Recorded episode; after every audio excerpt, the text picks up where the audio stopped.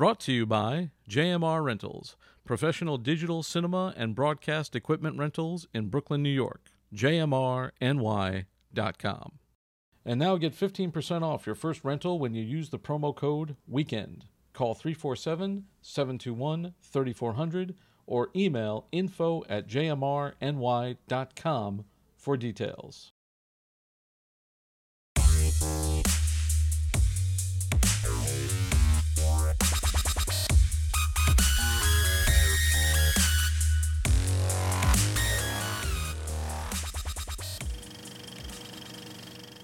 Hello and welcome to No Rest for the Weekend, where we go behind the scenes and talk to the creators of independent entertainment.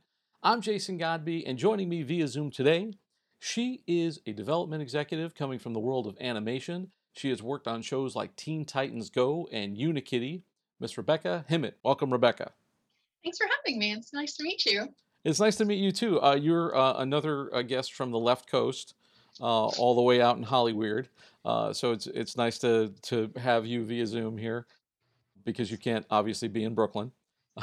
so I want to talk to you about uh, all kinds of development stuff and kind of how that works. and how it works at a network when you've got a show running, and but first I want to talk to you about you uh, how did you uh, get into this mess? How did you get into the whole show business thing? And and uh, what is your origin story? First of all, I love that you call it an origin story. Huge comic book nerd. That really appeals to me. By accident is the answer. My whole family had been entertainment industry. My dad was an audio engineer. My mom ran a recording studio. My dad, my granddad was an actor. Grandma was in PR. Like it wasn't really a question of what do you want to do when you grow up. It was more like, what do you want to do in the entertainment industry when you grow up? And I have serious middle child syndrome. So my answer was, I'm going to be a doctor. Um, so, so I was pursuing um, a pre med course, and uh, turns out chemistry is really important. Uh, so that didn't work for me because I'm terrible at it. Um, so while I was in college, I declared a writing major, specifically planning to write novels. Um, I met with my student advisor, my faculty advisor, who told me that um, prose is for people who are too stupid to write poetry. Um, so I basically just kind of powered through there, kept my head down, and didn't know what to do with myself. So when I came back to LA, it was like, I, I need a job. So, because it's not cheap to live here. And so I was picking up small stuff. I did makeup for a while and I thought, okay, look, I am a perpetual child. Um, what can I do that actually appeals to me? That sounds fun. And so I tell everybody all I wanted to do was play with dinosaurs and robots.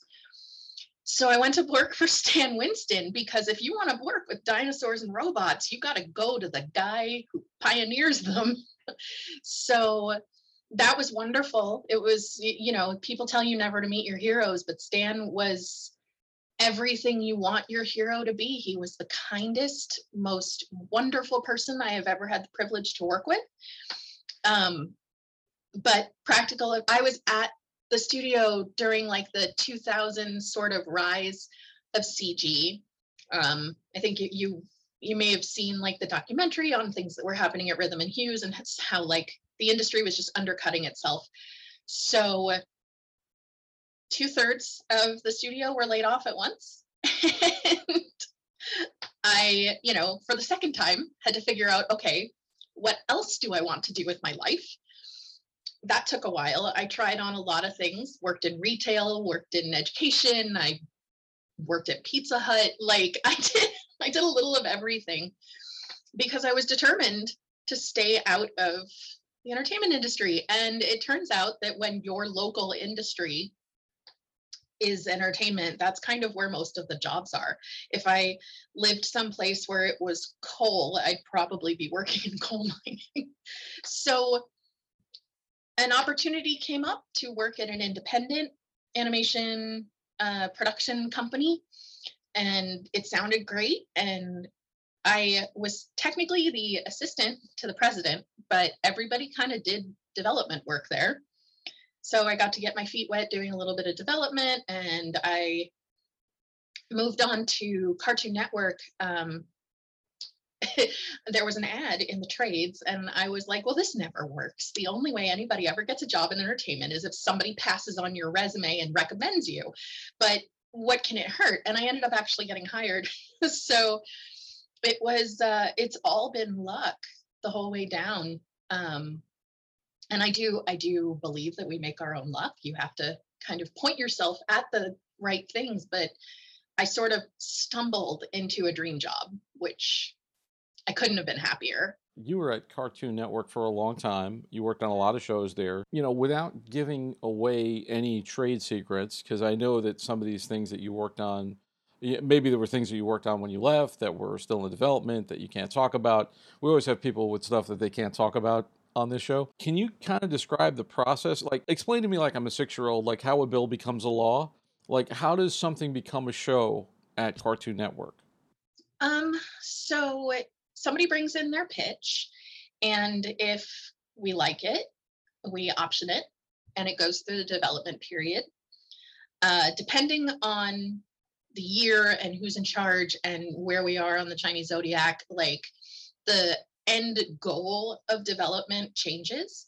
It's ultimately different for every show, but for the most part, what you're working toward is a series pitch to network. So you want to show proof of concept basically that this can actually stand on its own as a series. So for some shows that's making a short, for some shows that's having like one really clean boarded action sequence. It's it it really changes to fit whatever the show is in particular. And it's about creating the materials to help the people with the money understand what the show is and decide whether or not they want to gamble on it. And then if you get a green light, you move over to the current series team and we we did some overlap so that development and current were working together during that first season to help ease the creative team through the transition but um, i don't know if that's how everybody does it um, and you know you you put out that first season and you cross your fingers. In animation it's kind of sometimes the decisions about season two have to be made before anybody has even heard of season one because of how long that pipeline is. So there's a lot of crossing your fingers and, and hoping. Um, and sometimes you luck out and sometimes I mean, there are there are good examples of a number of shows that have gone through Cartoon Network where they made a short, they weren't sure, they canceled, not canceled, but they wrapped production, they let the teams go on to other projects, and then the short hit the internet and people flipped out, and then they had to try and get everybody back to try and make a series out of it. So, and it's happened a few times like that. I'm sure that if you had um if it was live action, the process would be very different. But because you know, like a proof of concept in animation, like you said, it could take a while, and sometimes it's boards. Whereas you know, if it's live action, you probably just go shoot a scene, or you know, yeah. with the people you want to cast or something. You know, once they say, okay, this we want to pick this up, what? And you said you kind of stay with it a little bit, but like, what's your relationship specifically with the creators? Are you kind of shepherding them along? Are you the buffer between you know the execs the other execs and, and the, the non-creative marketing people? Like how does it work in that way? Um, yes to all of that. So the development executive and the current series executive sort of they serve as the conduit. They are there to help communicate the creatives needs to the business functions and the business function needs back to creative. So a lot of people kind of confuse our job with being the producer, which is very, very different. Um, we are mostly there to make sure that our creative team can tell the story that they're trying to tell as efficiently and true to concept, you know, to really stick with what they intend for that to say. Um, and sort of shield it and protect it from outside forces. Obviously, at this stage in your career, you probably heard a, a, ton of pitches. Recently, we've been involved in pitching and trying to get into doors to pitch and so forth. And I know that there's probably a lot of people who listen to this who are like, "How do I pitch things?" And what? So, what do you guys kind of look for in a deck? I've asked this for a couple of different people. I'm sure the more people I ask, the more different answers I'm going to get for this question. Sure. What were the things that stood out to you that you were like, gave you that feeling like, you know what, I can sell this upstairs or I can champion this show kind of thing? Animation has sort of particular needs, right? And particular presentations. And sometimes you have people bringing in a pitch that, you know, they're a board artist and maybe writing isn't their strong suit, but the art is everything. And sometimes you have people who are writers who can't even draw stick figures, or at least say they can't.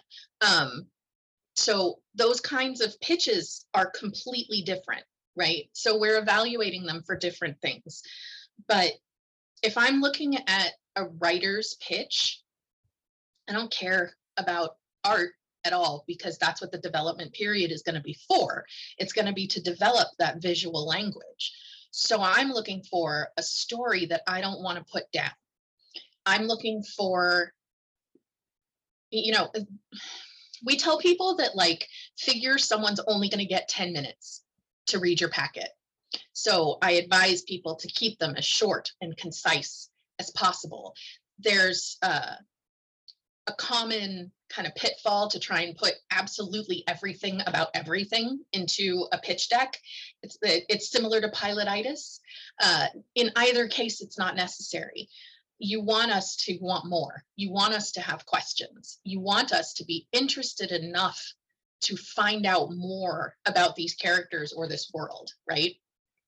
So I, in either case, look for a basic series synopsis. I look for a description that tells me who our main characters are and what we're supposed to care about when it comes to them, what world they live in, and what kind of adventures we're going to see them get up to, right?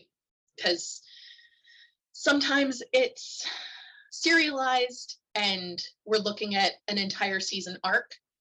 Sometimes it's an episodic show and you're giving me examples of like what happens week to week. But in either event, the most important thing to me is what is going to happen with this show. Like maybe it, I'm trying to think of how to do this without giving specific examples, but if you're going to do a boy and his dog show, okay, are they detectives? Are they running a restaurant? Whatever. Like that's the top line thing that I need. And then after that, I want to hear how those episode kind of how those episodes would play out. But if that initial, like a boy and his dog running a restaurant doesn't grab me, then it doesn't grab me. So, and I, I, I think that it's important for creatives coming in to understand that every story has been done. Everything has been done. So, what makes it special and what makes it interesting is the creative right? So using again boy and his dog as an example adventure time is a great show about a boy and his dog. So is how to train your dragon. And they're completely different shows. So what what separates them is the individual's take on this very common idea. And common ideas are great. It they're easily identifiable. It makes people more comfortable and to it makes them feel like they can relate to the material and it's what that individual brings to it that is going to make it stand out uh, I've had this conversation with a few different people. One of the things that I've said to different, you know, in asking is like, you know, I keep hearing a lot of the same stuff. Like, it needs to be a known IP, it needs to be something people have heard of, it has to be a sequel or a remake or something like that. That maybe that's more on the movie side. I mean, you worked on Teen Titans Go. Obviously, that was a right. known property. Right. But you also worked on stuff that was not a known property. Yes. Um, where you don't have all of that you know, to you don't have a fan base or anything. Other people have told me, you know, you've got to come in with an audience. Like you've got to have a big social media presence and you've got to, you know, come in and say, "Hey, I've got 5,000 people on Instagram who are already digging this thing." Does that make any difference to you? Does that uh, is that the stuff that you kind of look for or is it just more story and, you know, kind of the essential what's in the show? So this is entirely my personal take, my personal opinion. This does not reflect the interests, values, or thought process of any other, you know, facility. But um, I don't care about any of that. I think if somebody needs to bring me their crutch to show me why they deserve a chance, then they're not putting the energy into making the story good. Um, I want to see somebody who is so passionate about telling me this story that only they can tell it. Um, you know, at, at Cartoon Network, we had a lot of first time creators, um, people who had like worked on other shows a lot of the time, done boarding for somebody else or designs for somebody else or writing for somebody else. But when it's their, you know, time to pitch, this is their first time being the one in charge. And so often you know they're bringing us things that are so deeply personal. And that's what we gamble on. That's that's what i like to gamble on because that's how you get better representation. That's how you get better uh, diversity better inclusion. It's how you get better stories because they're honest and they come from the heart right so some eh, there have been times when somebody brings in a packet where I'm like, I love these characters. I love them. I have no interest in what you have them doing. Is there another kind of way to use these personalities? Or this is a really cool world. They're not using it, they're not interacting with it. Can you come back?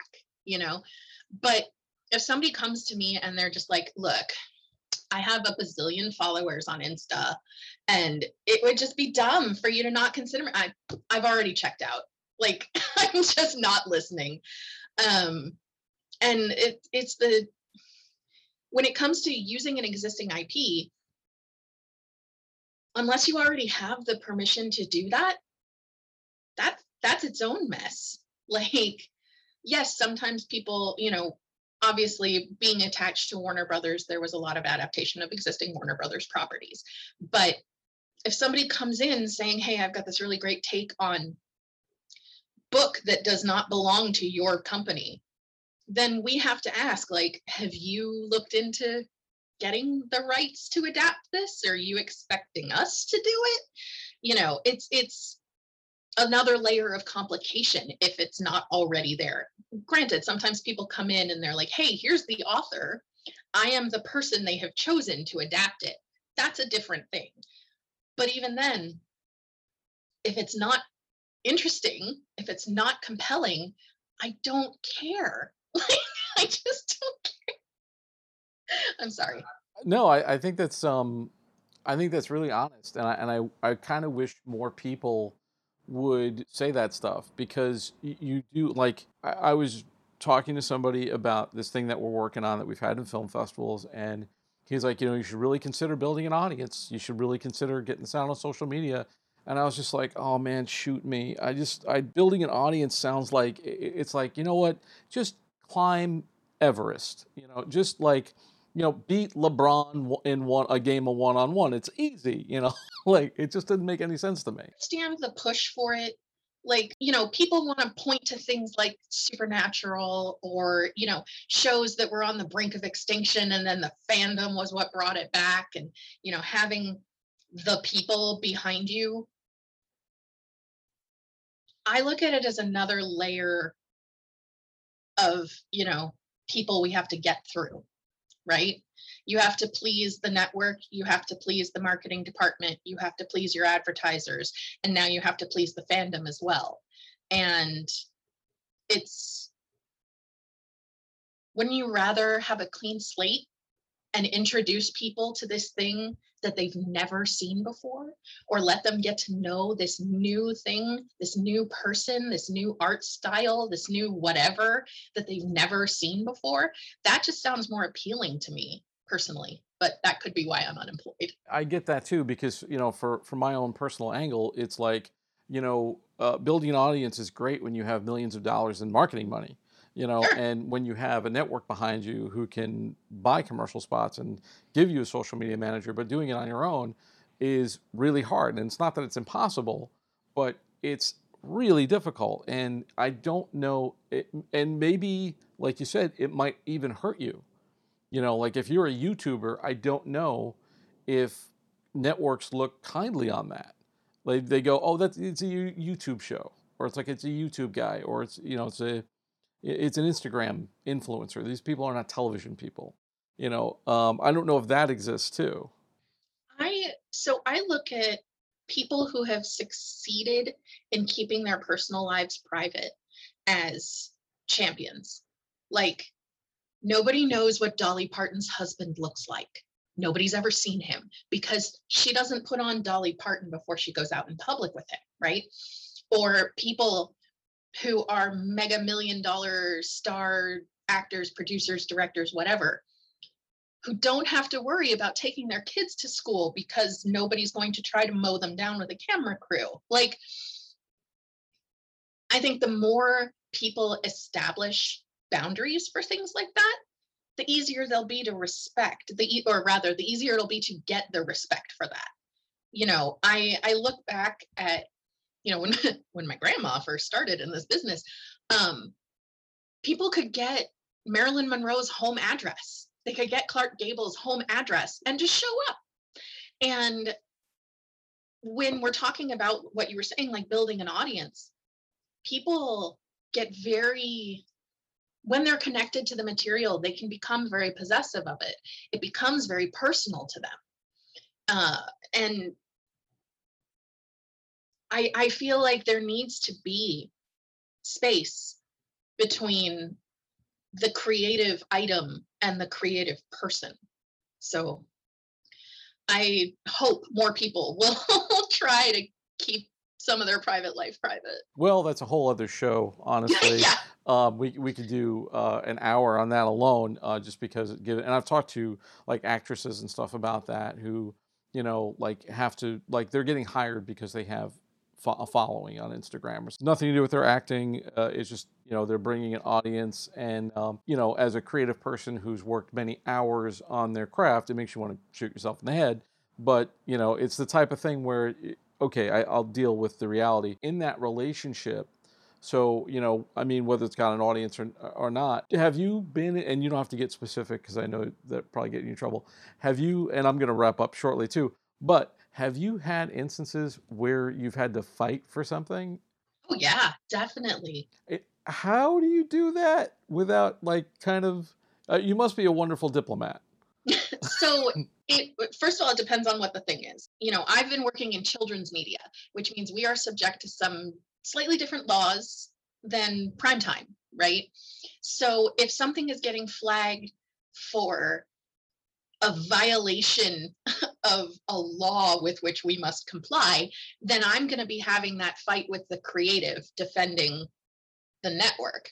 And if it's something where our creative feels very strongly about telling a certain kind of story and fears from whatever you know marketing saying that they don't know how they're going to sell that or programming saying they don't know where they're going to put that on during the day whatever but that's the story that the person wants to tell then i'm going to fight tooth and nail to make sure that they get to tell that story and sometimes that means taking apart what the issue is. Is it a personal taste thing? Is it, you know, linked to specific cases of something similar being difficult to overcome? Like, I personally, I really love taking things apart. Um, I'm that kid. I, I took apart every electronic that I had as a child and tried to put it back together sometimes successfully, sometimes not. But I want to know exactly what the actual problem is because a good percentage of the time it's personal taste. And I don't accept that as a reason. I just don't. We could probably go for like an hour just on on that subject, just like talking war stories. Yeah. but uh, I'm going to wrap up soon. So um, I know that you've you've done uh, a bit on Clubhouse. Yes. Uh, and I know that you're on uh, LinkedIn and so forth. Where would people be able to contact you or or get hold of you uh, if they were uh, to find you on the web? I don't have anything personally to like promote or put out there, but I am always trying to help people that are trying to break in to animation. So if there's, you know, I'm available on LinkedIn. Um, I people can find me with the Women in Animation database. If someone has questions that they need answered, I, I'm happy to help if it's something I'm capable of helping with. Are you just uh, Rebecca Himmet on uh, on Clubhouse?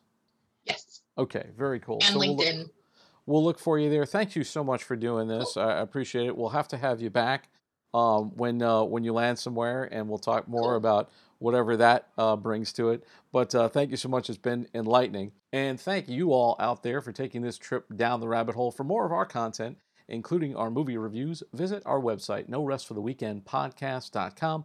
Don't forget to like, rate, and subscribe on your favorite podcast app. And now you can find us on YouTube, youtube.com slash get behind the rabbit. Once again, I'd like to thank my guest, Rebecca Himmet, and our sponsor, JMR Rentals. For Behind the Rabbit Productions, I'm Jason Godby. Thanks for joining us. We'll see you next time.